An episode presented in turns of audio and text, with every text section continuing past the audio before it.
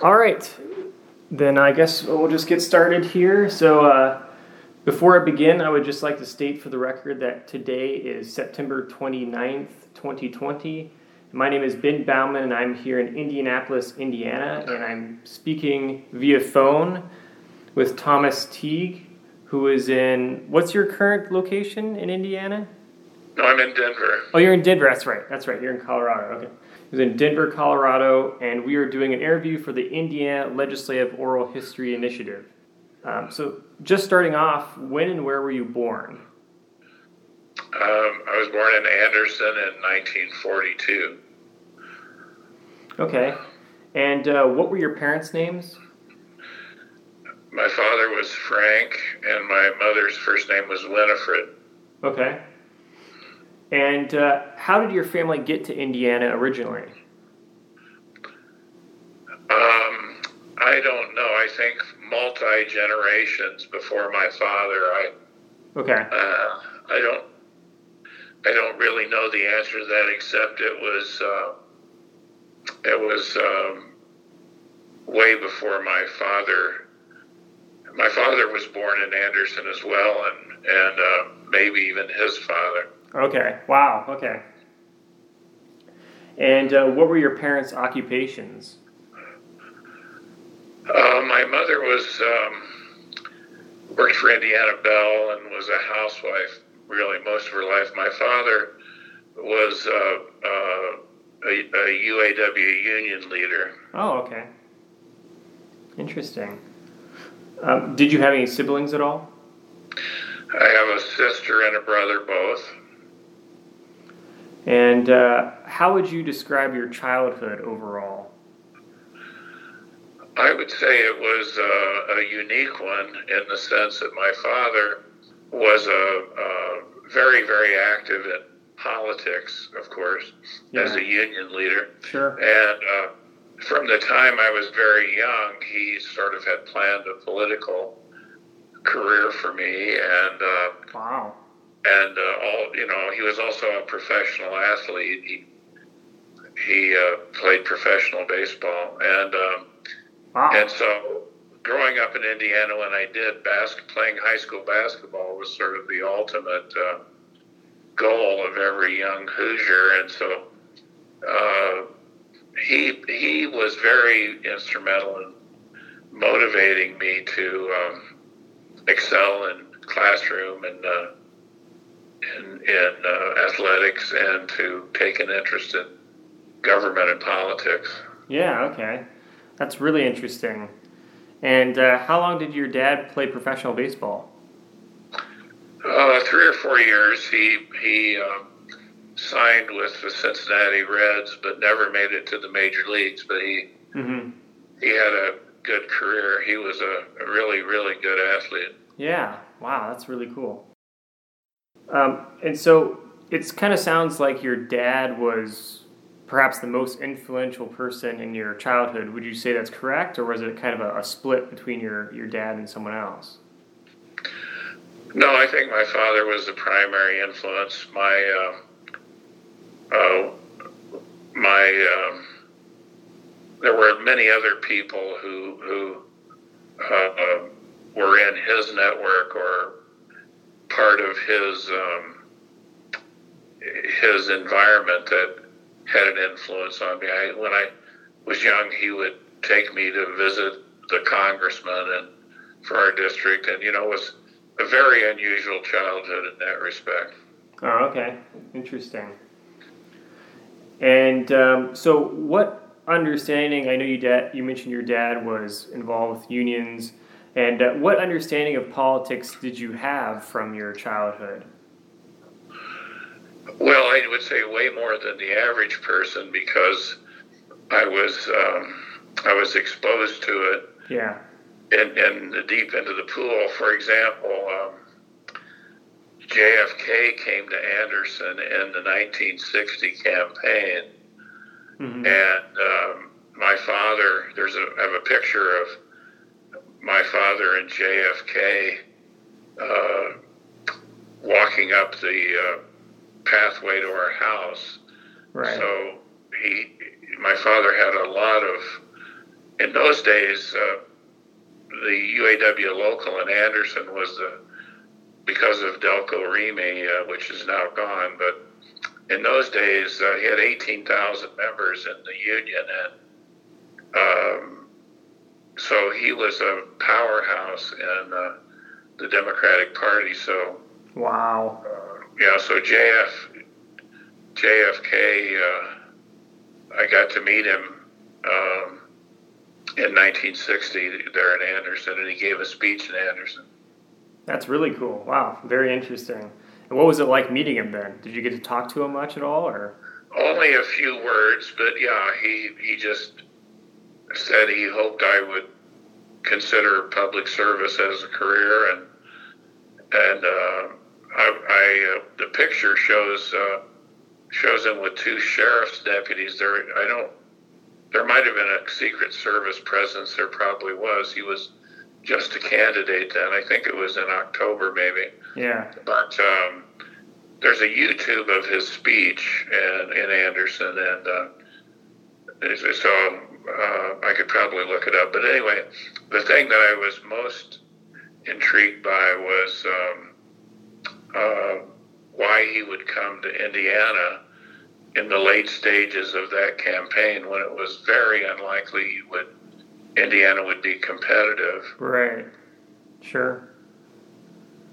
That's so that's the level of understanding I had of. Yeah. Okay. Had of politics. Yeah. That's interesting. And how did he do in Indiana that that, that year?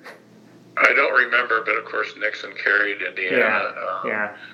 Matthew Welsh was elected governor, however, so um, a Democrat was elected governor that year. Yeah. So, but I don't remember the margin. But I, I was still surprised that uh, he would take the time to make an appearance in Indiana. Sure, sure.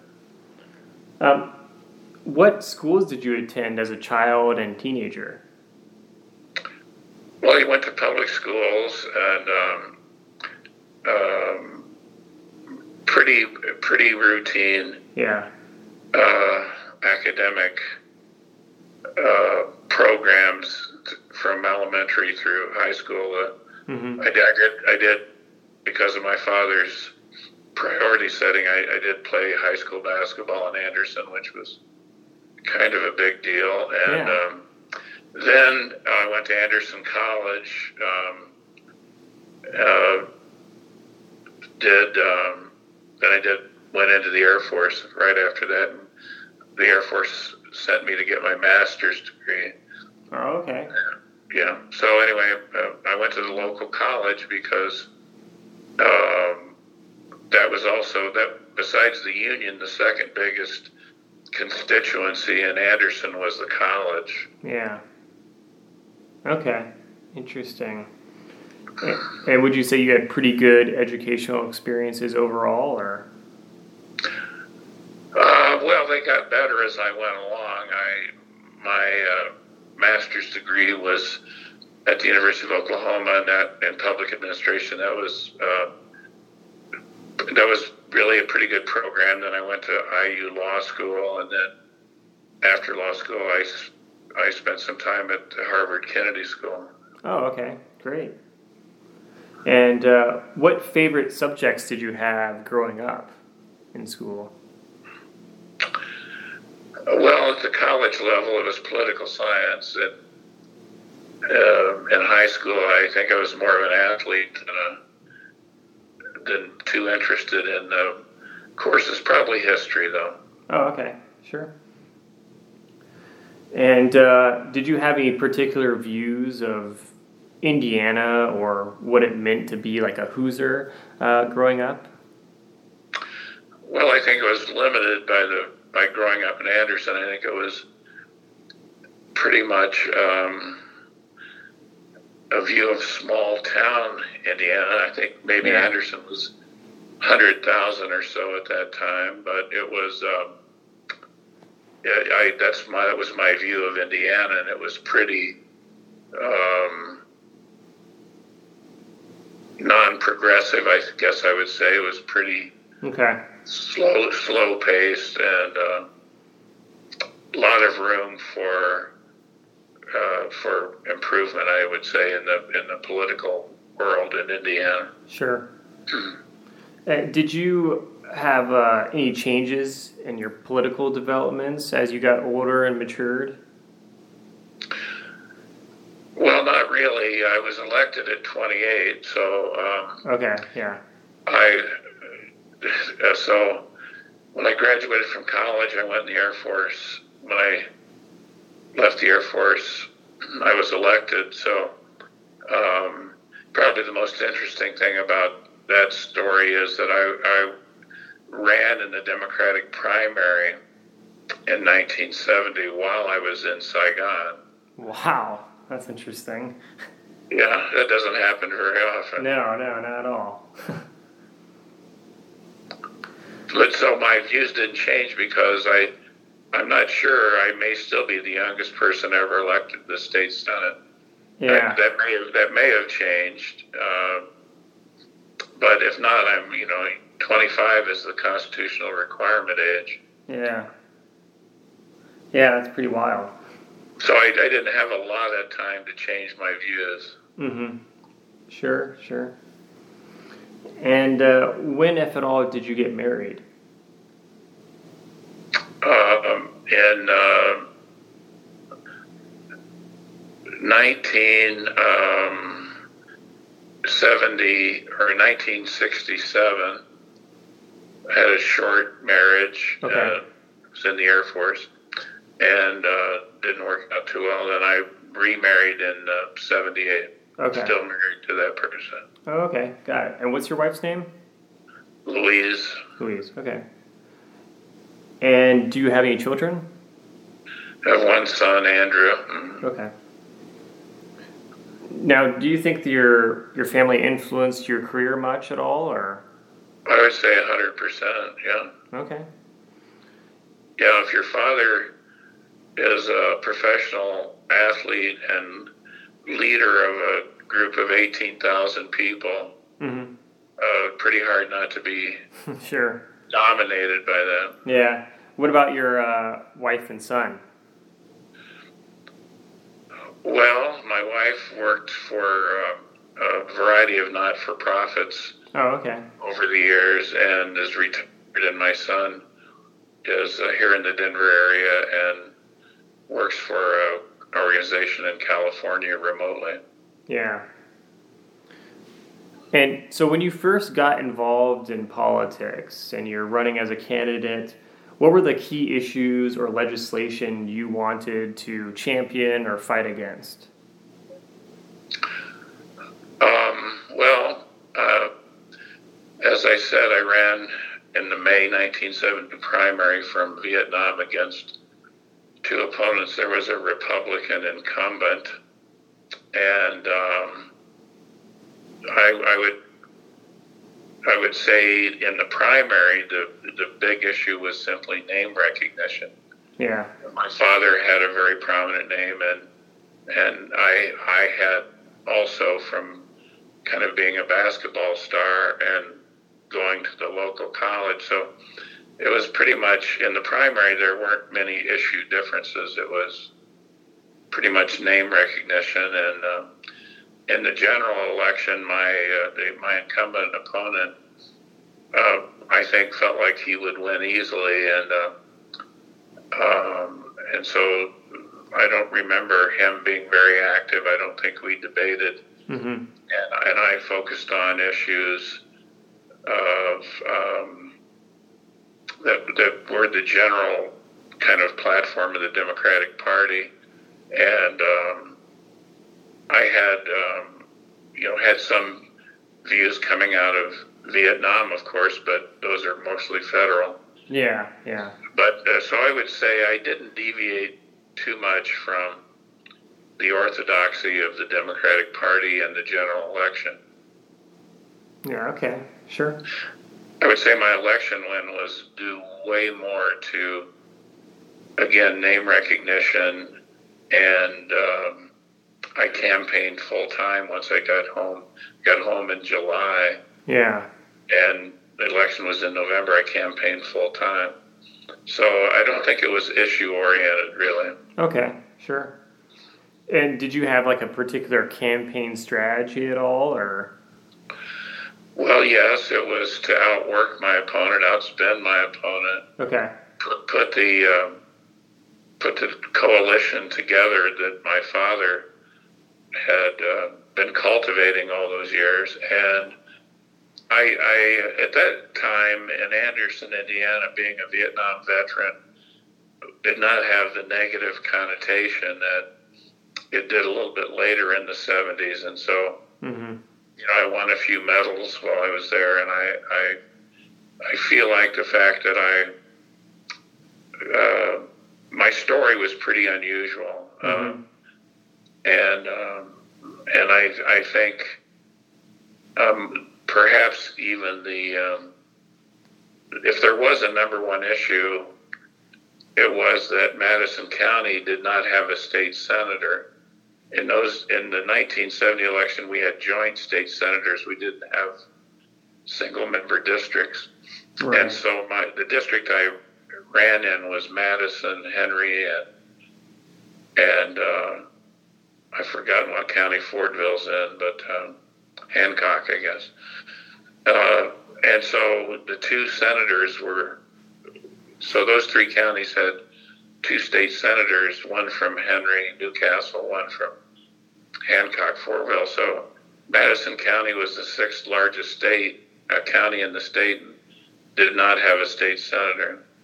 So I, I won Madison County by, I don't know, eight or 9,000 votes. Wow. And, and so I, I think the, uh, if there was an issue, it wasn't partisan. It was, we should, have, you know, we're big enough, we should have a state senator. Yeah, that makes sense. Yeah. So, what was your first election day like? Uh, you know, I really don't remember the details. I was very confident that uh, I was going to win.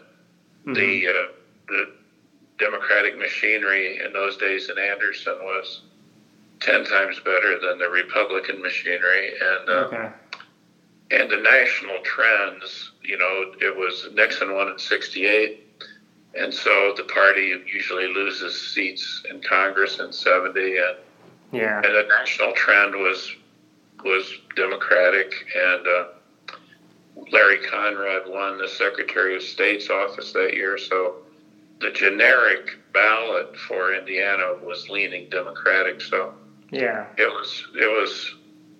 I had I knew I had outworked him and outspent him, and so I, I really felt pretty confident. I didn't think I'd win by the margin. I did. Mm-hmm. Did your campaign strategies change throughout your political career? Well, I, the next time I ran was 74 when a hamburger could have been elected Democrat um, okay. because it was the Watergate yeah. year. yeah. yeah. I, I didn't even, I don't believe I campaigned at all. Okay. I, wow. Yeah, I mean, yeah. I just when I was at Harvard when Nixon was resigned from office, and it was August of '74, and yeah. uh, I so I, I took my election so for granted. I wasn't even in the state for, for yeah. most of the run up to it. Wow. Yeah, and my opponent didn't campaign either. So okay. Yeah. Interesting. So, uh, what were you thinking as you walked into the state house for your first official day in office? It's as I said, based on my father's influence. I uh, Frank O'Bannon was elected that same year, mm-hmm. and several other very prominent dem- Democrats. Wayne Townsend had been in the House; he was elected to the Senate in '70, and and um, that class had. Uh, two future congressmen in it, and and of course Governor O'Bannon, and uh, so I uh, I was prepared for. Uh, I'd gotten to know all of them during the summer, yeah. and my my my first goal was to um, establish that I would be an extremely competent legislator, and my goal was to get into leadership. Sure. Okay. And uh, were expectations for the legislative process kind of what you were expecting when you arrived, or was it a little bit different than you were expecting? Well, I think I would have to categorize that in two different ways. Okay. One was my own personal agenda, which, as I said, was to get elected to leadership within the caucus. And so that went exactly as I planned, and I was elected caucus chairman um, very, very early in my first term. As far as the process itself, it was um, it was run. The Senate President pro tem was Phil Gutman. I don't know how much of this history you know, but he was indicted and went to prison. Wow. And so the process itself was um, uh, my own personal agenda process went as planned. Mm-hmm. The process of how the Senate worked was uh, pretty askew. Okay. Interesting. And so, how did you learn the ins and outs of the Senate? Um, well, first of all, I studied the rules. I wanted to be a sort of mini parliamentarian. Yeah. And secondly, I was I was from day one I was in Frank O'Bannon's orbit, and his father had been a senator, state senator, as you may know. So he was uh, his father had been in the state senate I think for 20 years. Mm-hmm. So I latched on to Frank O'Bannon and Bob Fair and some of the other leading um, lights of the Democratic caucus and and um, got the committee assignments I wanted and and uh, careful about the bills I spoke on and so on. So it was very calculated. Yeah. Okay. And uh, how did you go about understanding the needs and wants of your constituents? Well, I think in the first term I did a pretty good job of having regular town hall meetings and uh, Yeah. Chamber of Commerce had Saturday sessions every weekend during the session. And of course, my father was still active in the union, and I got plenty of feedback from them. Uh, the lobbyists, uh, of course, tried hard to keep us informed, and I had I had a very deep network in Anderson. So Mm-hmm. if there was a banking issue, talk to my banker, and Yeah. so I um, um, I very quickly learned how to use legislative staff better than my colleagues. We didn't have much staff in those days, but Mm-hmm.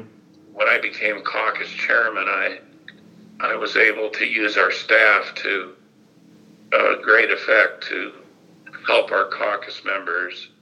So we did a daily digest of the bills that would be on the floor, and and uh, we were very advanced in terms of keeping members um, informed from a snapshot perspective of what was in the bill and what the consequences were. So it all came, it all really just came down, as Mitch McConnell would say, to to providing whatever my fellow senators needed. Yeah. Sure.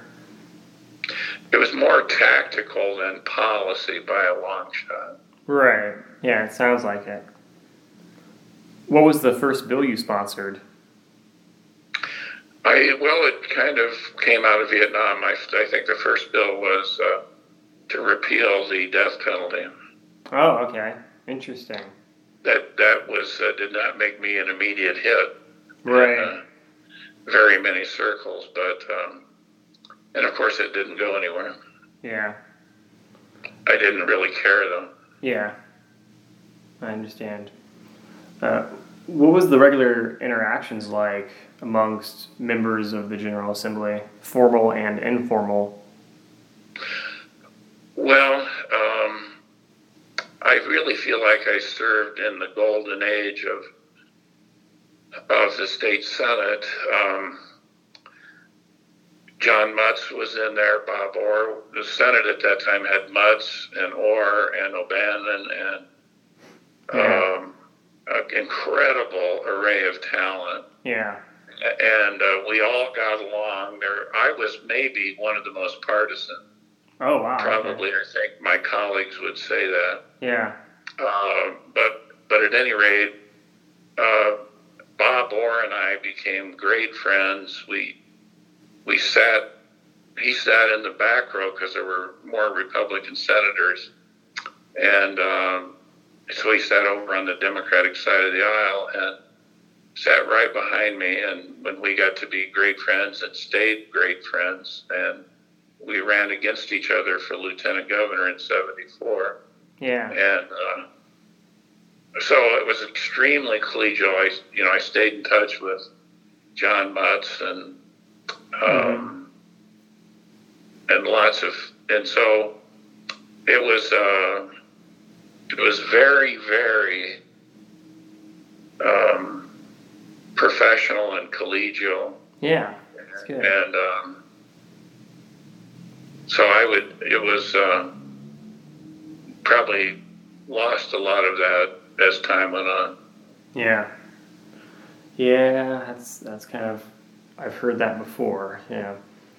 Um, what about the differences between the majority and the minority parties? Well, other than they had more than we did, um, as I mentioned, the pro tem got in a little trouble, and uh, Yeah. and I, I, I do think um, the the our caucus was much younger, more diverse, Okay.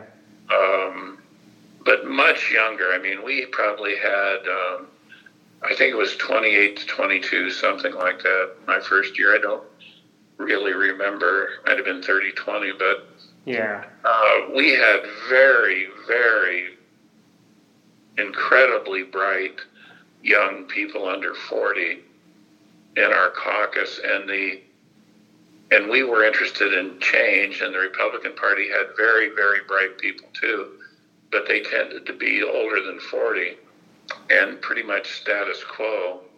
Yeah. Uh, and so I would I would say those were the differences primarily. Okay. And uh, were there any differences between the House and Senate?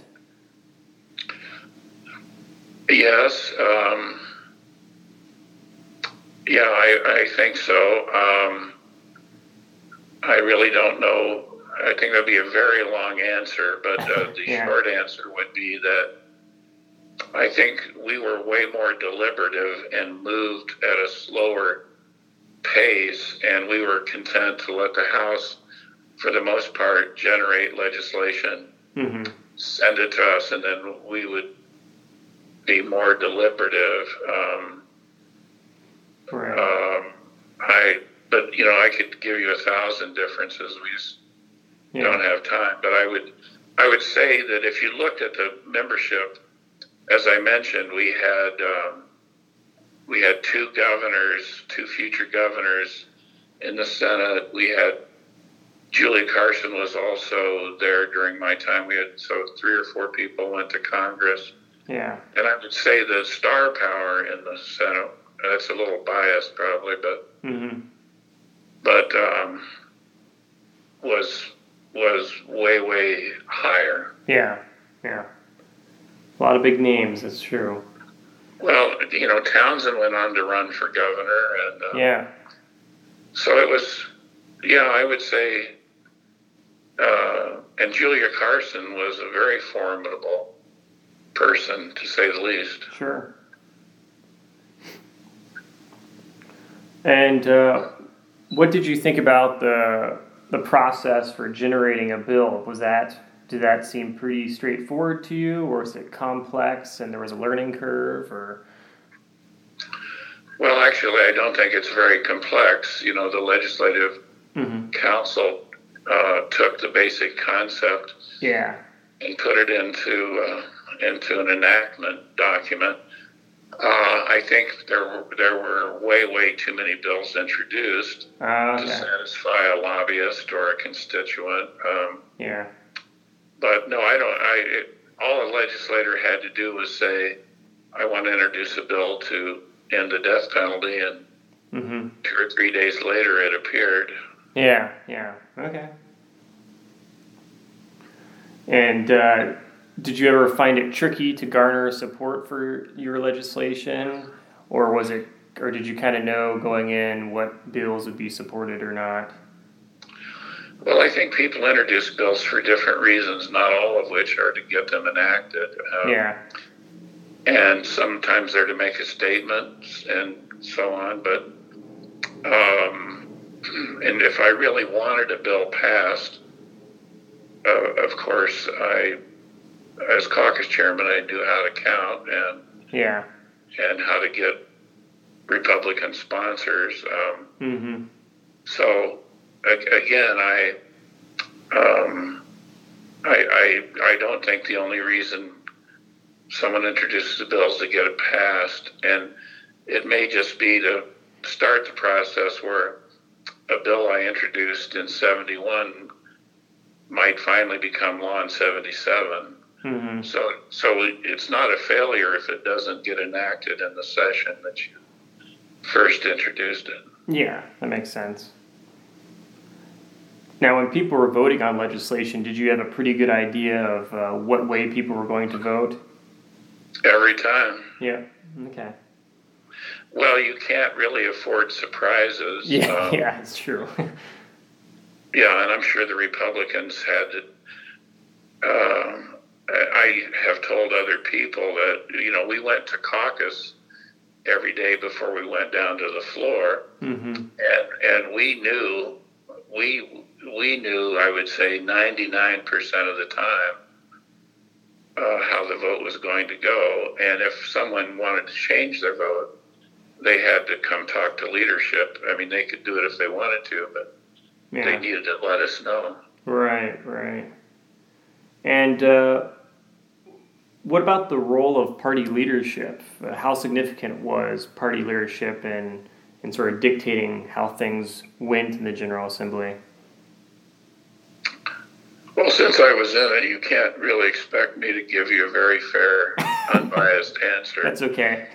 So, you know, in 77, 78, I was majority leader. yeah. I'm, in fact, I'm the last Democratic Senate majority leader. Wow. Yeah. That's how long it's been since the Democrats have Yeah. had control of the Senate. And so, from my perspective, the whole reason my goal is to get into leadership is that's where the action is. Yeah. Yeah. So I would say it was um, in today's world. Just ask Mitch McConnell how important that is. Yeah. Yeah. Definitely. So I would say it's uh, it's very hard to overestimate how important it is. Yeah. Now, what was the relationship between Democrats and Republicans in your time? Was it easy to work with the other side, or uh, did it become more complex later on, or was it always complex? Um, I don't know. I think you, and I have a basic divergence on. Uh, I mean, I appreciate your questions and Sure, they're very sure. good questions, but your, your the premise of most of your questions is that the uh, that the interaction was um, uh, influenced by policy or by partisanship or by Mm-hmm. um, uh, the nature of specific bills or Sure. or whatever. And and my experience was that the relationships, while those things all mattered and were taken into account, Yeah. the the relationships, uh, as far as Bob Orr and I were concerned, I was probably as good a friend with him as um, as I was Frank O'Bannon, and and um, admired him and respected him, Mm-hmm. and and it had nothing to do with he was a Republican and I was a Democrat, and so I, at least for me, uh, the um, relationships were not based on they were based on mutual respect. Right. And I don't know how they could vary by complexity because Mm-hmm. you know we I, I would say in a typical session we cast maybe 500 roll call votes Yeah. and, and it's almost um, it would it would take somebody who was a minutia expert to look at the pattern of voting and Yeah. associate it with a rhythm of of um, partisan conflict or Sure. yeah there were a lot of unanimous votes Yeah, yeah.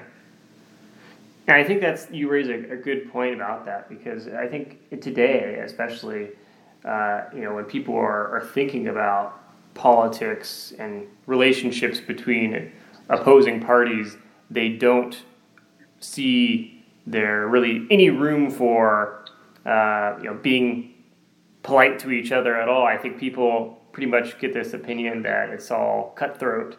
Um, and uh, so I think it's it's good that you point that out. Uh, do you think that that changed over time? Did it seem like it was harder to develop those normal relationships with uh, members of the of the opposing party over time?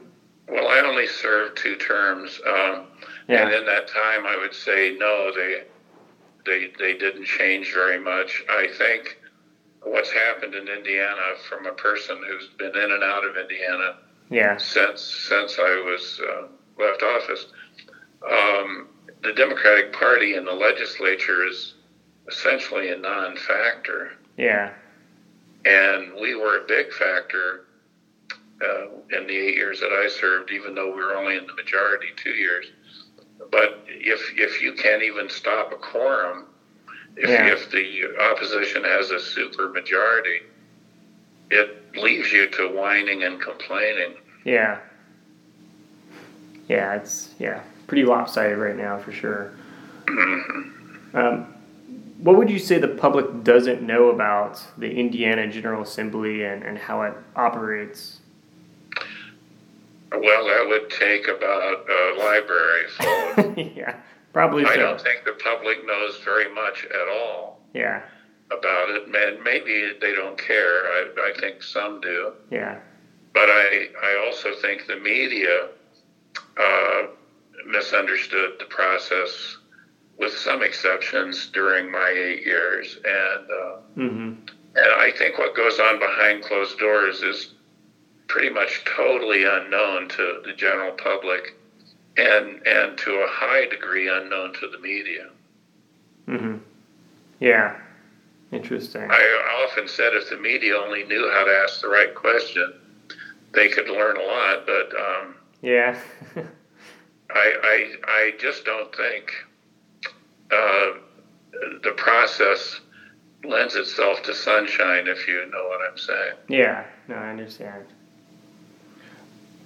What were the most controversial legislative issues uh, during your time? Well, probably Equal Rights Amendment. I was the Senate sponsor of that when it passed. Yeah, That was pretty controversial. yeah, Um, daylight savings time always seemed controversial. mm-hmm. um, there were, I don't know, really, I guess specifically dozens and dozens of them that revolved around something like the quack laetrile cure for cancer or yeah, um, but I would say there were really not that many. I, I, I, you know, the bulk of our time was taken up with the recodification of the criminal procedure laws, and it was taken up by things that did not generate a tremendous amount of heat. Occasionally, mm-hmm. they did, but I, I, you know, when I think of what the typical session was like, only a small slice of the time was revolved around deep controversy. I think, for one thing, leadership would keep controversy off the floor if if they felt like it would take too much legislative time. Yeah. Yeah, that makes sense. Now, I remember reading a bit about uh, your role in the ERA legislation. Um, how hard did you have to fight for that? Was it was it easy to get that passed, or would you say that was pretty tough? Um, well, I would I would say um, tough from the amount of time it took to Yeah. to um, position it properly. Um, you know, I it was you know, people don't remember exactly how hard the um, the right element of the Republican Party was opposed. I remember debating Phyllis Schlafly, hmm and there were thousands of people at that debate. Um, I think the Today Show covered the Senate chamber the day it passed. You've probably read the story about how I got Rosalynn Carter involved, but. Mhm. Uh, um, so from that standpoint, the, one of the biggest factors was Senator Garden, um, who was also one of my best friends. Uh, he and I, he was elected in 1970 as well. Um, Senator Garden was a, a co-sponsor of the um, Equal Rights Resolution in January of 77, and of course we needed his vote. Yeah. Yeah. But it, I would say um, it was not easy keeping our caucus together. Witness, you know, Wayne Townsend saying the day of he might not vote for it, Right. Sure. and, and hence the call to Mrs. Carter. So we were willing to, you know, to play some pretty big cards. Yeah. And wh- what would you say to like you know, sort of summarize for, for people that might listen to this in the future that aren't too familiar with with uh, the context of it? What were the biggest arguments for and against, and who were making those arguments? Um, well, I think the opposition sincerely felt that women didn't need equal rights. Uh, they, if they were semi-thoughtful, they argued that the Fourteenth Amendment due process clause uh, provided some protections, but they did not see the need to put it in the Constitution. Mm-hmm. Uh, Phyllis Schlafly and her colleagues at the Eagle Forum used tactics like unisex bathrooms and and um, how much how much would be lost if um, if women had equal rights. And again, I have a biased perspective, but I think the proponents felt that the Fourteenth Amendment did not give adequate protection, and that um, Senator Bayh, as you probably remember, and Larry Conrad, his staff person, drafted the amendment, Yeah. and um, and the Democratic Party had access to all of the congressional legislative record, and uh, and my arguments were based on the law, Mm-hmm. and um, I did have a unique argument that I argued on the final day of passage, and I argued when I debated Phyllis Schlafly, which was that uh, there were two paragraphs to the amendment. The first paragraph stated what the amendment was, and the second paragraph said this amendment shall take effect two years after ratification. Mm-hmm. And I argued that it was the second sentence or paragraph that was the most important uh, because even those who feared the ERA the most would have two years to get ready for it. Yeah. Whereas if the Supreme Court someday voted five to four, that the 14th Amendment did mean equal rights, it would go into effect that day. Yeah. Yeah. However, nobody was persuaded by any argument. Okay. Interesting. We won because we had the votes and we had the power to bring it to the floor. Right. I do think the Re- I do think the Republicans in the House get some credit. I think Kermit Burrous was the speaker, and so the Republican House passed it and sent it to us. So it wasn't totally partisan. Right. And uh, yeah, so after you finally got it passed, uh, you know, what was your reaction to that after all the work you put into it? Well, the media at the time, I think, characterized my reaction wrongly, but uh, you know that doesn't doesn't really matter. Yeah. Um, uh, it, I, I guess there was some sense of relief and accomplishment, Mm-hmm. but, but honestly, I looked to what was next. Since I was majority leader, Mm-hmm. I had to look at what was next coming up on the floor, and Yeah. and I I did not do any interviews, and um, so it, once it was over, it was over. Mm-hmm. So there was a an old I'm not sure actually how old, but there's an Indy Star article that I I found that that said that you uh, called the passing of the ERA uh, Indiana's finest hour. Is that true?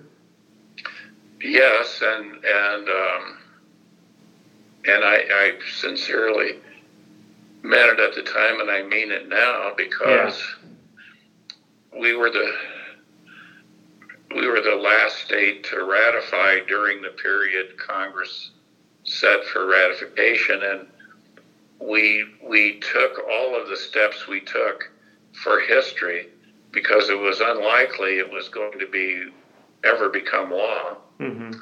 within the ratification period, and some states had rescinded their ratification, Yeah. and no one knew for sure whether, therefore, that meant that um, if if a state ratifies and rescinds, which category are they in? Yeah. But we went, we made the effort because it was the right thing to do. mm-hmm. It was to put Indiana on the side of, in the Journal of History, that we support equal rights for women, even though it was probably not going to have the effect of law.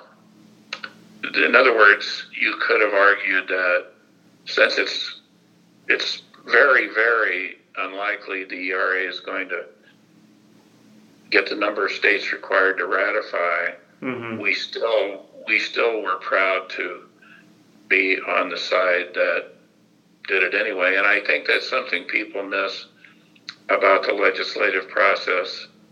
And they kind of define success by whether something actually becomes law. And um, and there are all kinds of other messages that need to be conveyed that whether or not it it uh, your side turns into immortal stone of law. Yeah. Interesting. So, would you uh, deem that your proudest moment as a legislator? No, I don't think so. I feel good about it. Um, um, I think my proudest moment as a legislator was was the number of really really good friends Hmm, okay. I I had on both sides of the aisle.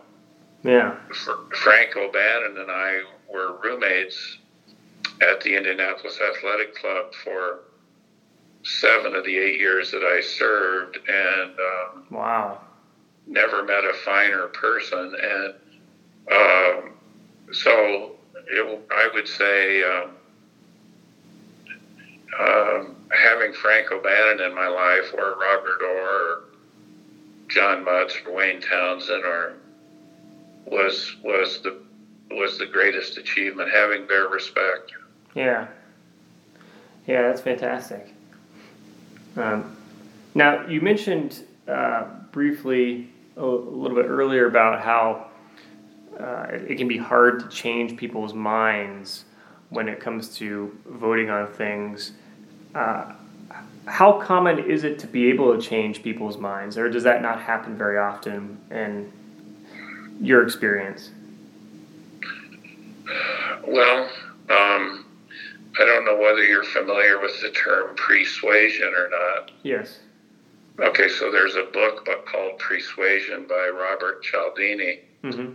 And uh, the concept there is that before you ask for uh, the vote of a colleague or before you ask someone to buy your car or get married to you, you persuade them. Yeah. And uh, and so I don't think there's much changing of the mind of anybody in the legislature Uh-huh. or anywhere else for that matter if you haven't uh, set the stage and persuaded them. So hmm I I don't. In, in looking at my own voting pattern over those eight years, I could probably count on one hand the number of times someone said something or gave me a document um, that said my position should be changed, and I changed it. I hmm if the time to persuade somebody on how to vote is long before the session starts, it's not during the session. That's just almost impossible. Yeah. Wow. Okay. Uh, what was the biggest hurdle that you had to overcome during your time in office?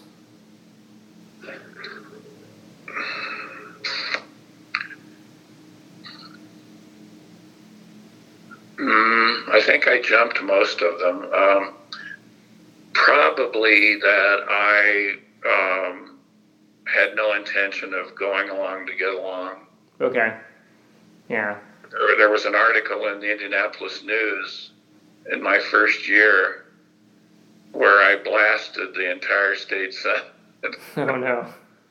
and uh, it came out about noon, I guess, uh, and uh, as the afternoon newspaper, and uh, someone copied it and put it on all of my colleagues' desk. So probably the biggest thing I had to overcome was getting them to understand I was going to say what I thought and let the chips fall where they may because that's not a very common practice. Yeah. Yeah. Uh, You don't usually get ahead by critici- criticizing your colleagues. typically not. Yeah. Uh, so, what, in your opinion, is the most important work of the Indiana General Assembly?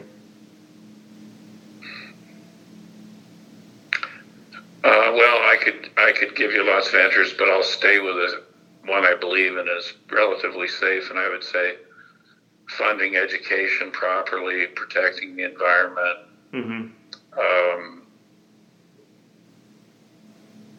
operating under a, a code of ethics. Yeah. Okay. Yeah, yeah. So now thinking about some uh, more specifics on different legislation that was going on that I, I found seemed to be popular in among the media at the time. Uh, do you remember anything about the property tax control bill in 77? Um, well, I can tell you a lot about the property tax bill that Governor Bowen got passed earlier than that, Okay. um, which was, of course, extremely controversial. Okay. Um, I don't remember much about the property tax protection bill, though. Mm-hmm. Okay. So tell me about it. Well, I was just seeing that uh, in 77 there was talks in the newspaper. There wasn't much information, unfortunately, but it did mention that you were critical of, of a property tax control bill. Um, and it didn't give a ton of context to it, so it looked like it must have been something that was kind of off and on in the papers. But uh, Well, it may have spilled out from the 76 yeah, election. that's my guess. Yeah. when I was really, uh, I had the unenviable job as Democratic Lieutenant Governor Right. candidate to take on Doc Bowen. Yeah. I remember going to Bremen, his hometown, and having to be critical of him. Oh wow. And um, and so, I, of course, most Democrats felt that the Bowen tax package, which doubled the sales tax in order to reduce property taxes, was ret- it was regressive. And Mm-hmm. I don't remember the details of the Protection Act, but if it was designed to protect what Governor Bowen did, I would. I was on record about a thousand times against that. So yeah, okay. Uh, what be what about? Do you remember anything about the lobbyist code of ethics? Um, what year was that? Um, it looks like it was also in '77, and there was dispute over it.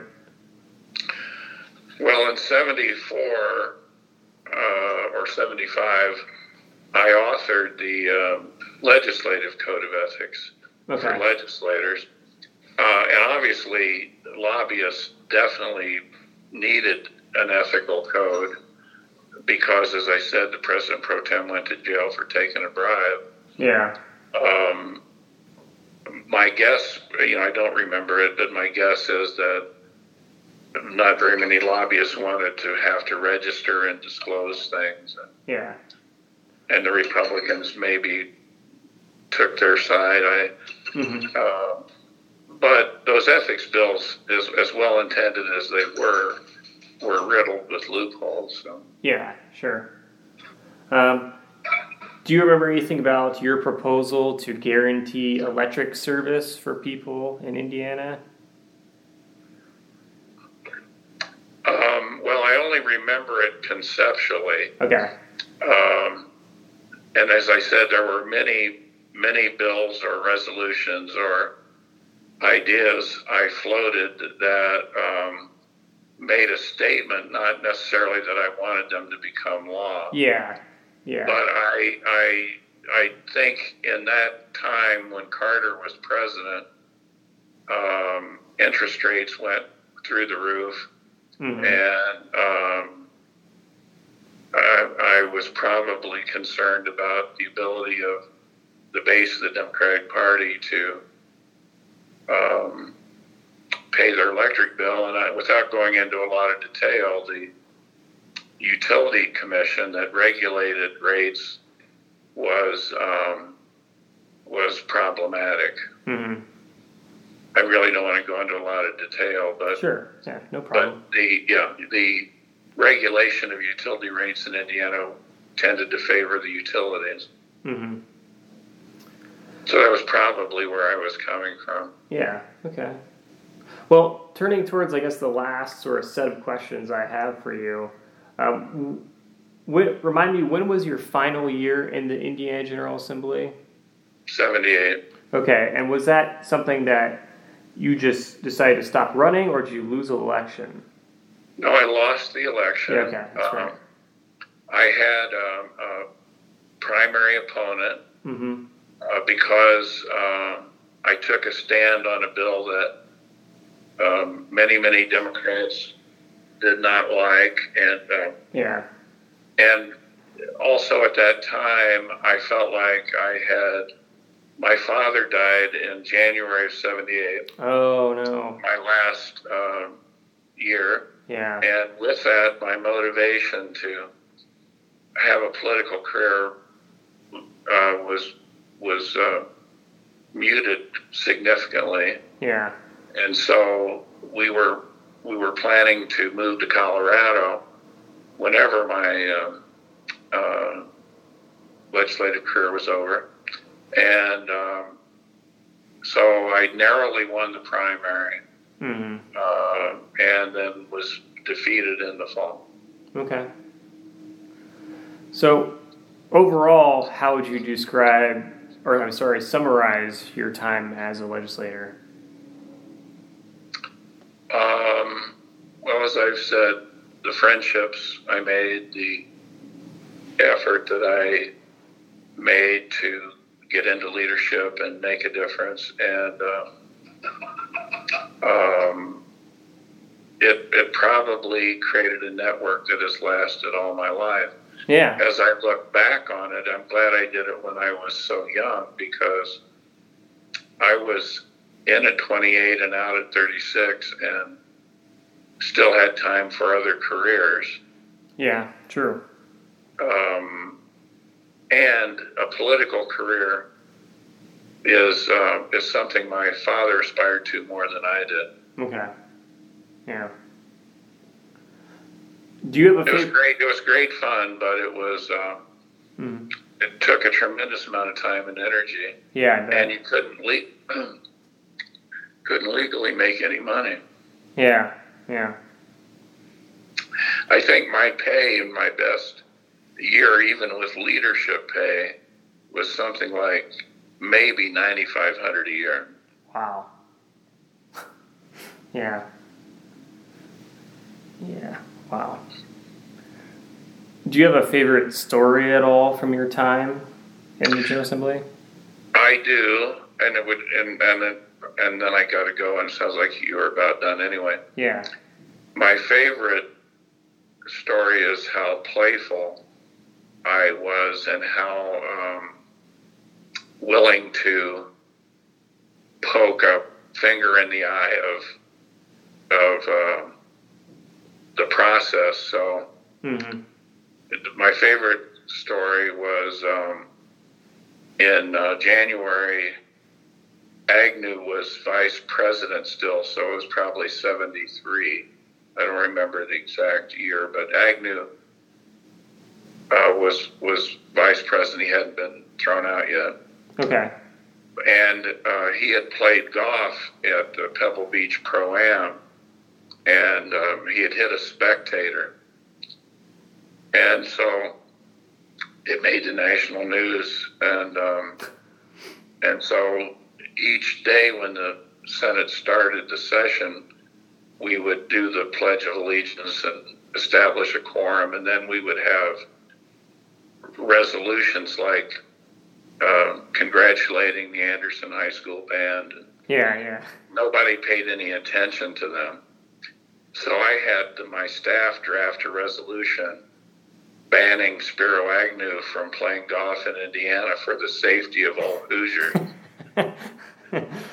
That's funny. And so, and I alerted the AP reporter and um, and and the Indianapolis Star and some of the other reporters to watch for this resolution because they were all adopted by voice vote. yeah, okay. No, no debate, no anything. So we we start the session and people are milling around and and my resolution comes to the desk and it uh, the clerk reads a resolution by Senator Teague for the safety and welfare of all Hoosiers.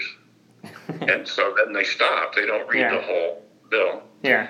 and uh, Bob, uh, um, let's see, yeah, so Bowen, I think Bob Orr was lieutenant governor. Anyway, he was, I think he was presiding, and he said all was in favor, aye, and you know we voted aye. Mm-hmm. And on the CBS Evening News that night, Walter Cronkite ended his broadcast with in Indiana today. The state senate banned Spiro Agnew from playing golf. So that was that was my favorite moment. Yeah, that sounds pretty funny. Wow. That's great. Well, I know that you got to go here, so I guess I'll just wrap this up with just one last question. Um, what do you want Hoosiers to know about their role in relation to the function of the Indiana General Assembly? Well, there are lots of standard pat answers I could give, Yeah, and I'm sure you've received a lot of those. yeah, Um,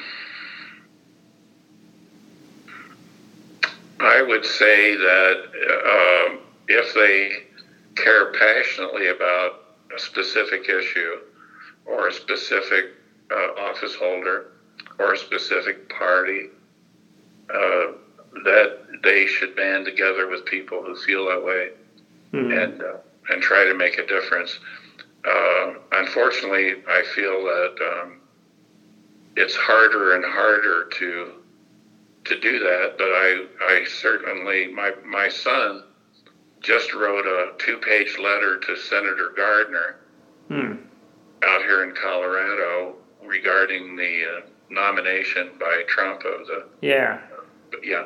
And so my son's still trying. My son is still making his voice heard. hmm And I think it's important for the person to be heard, even if no one seems to be listening.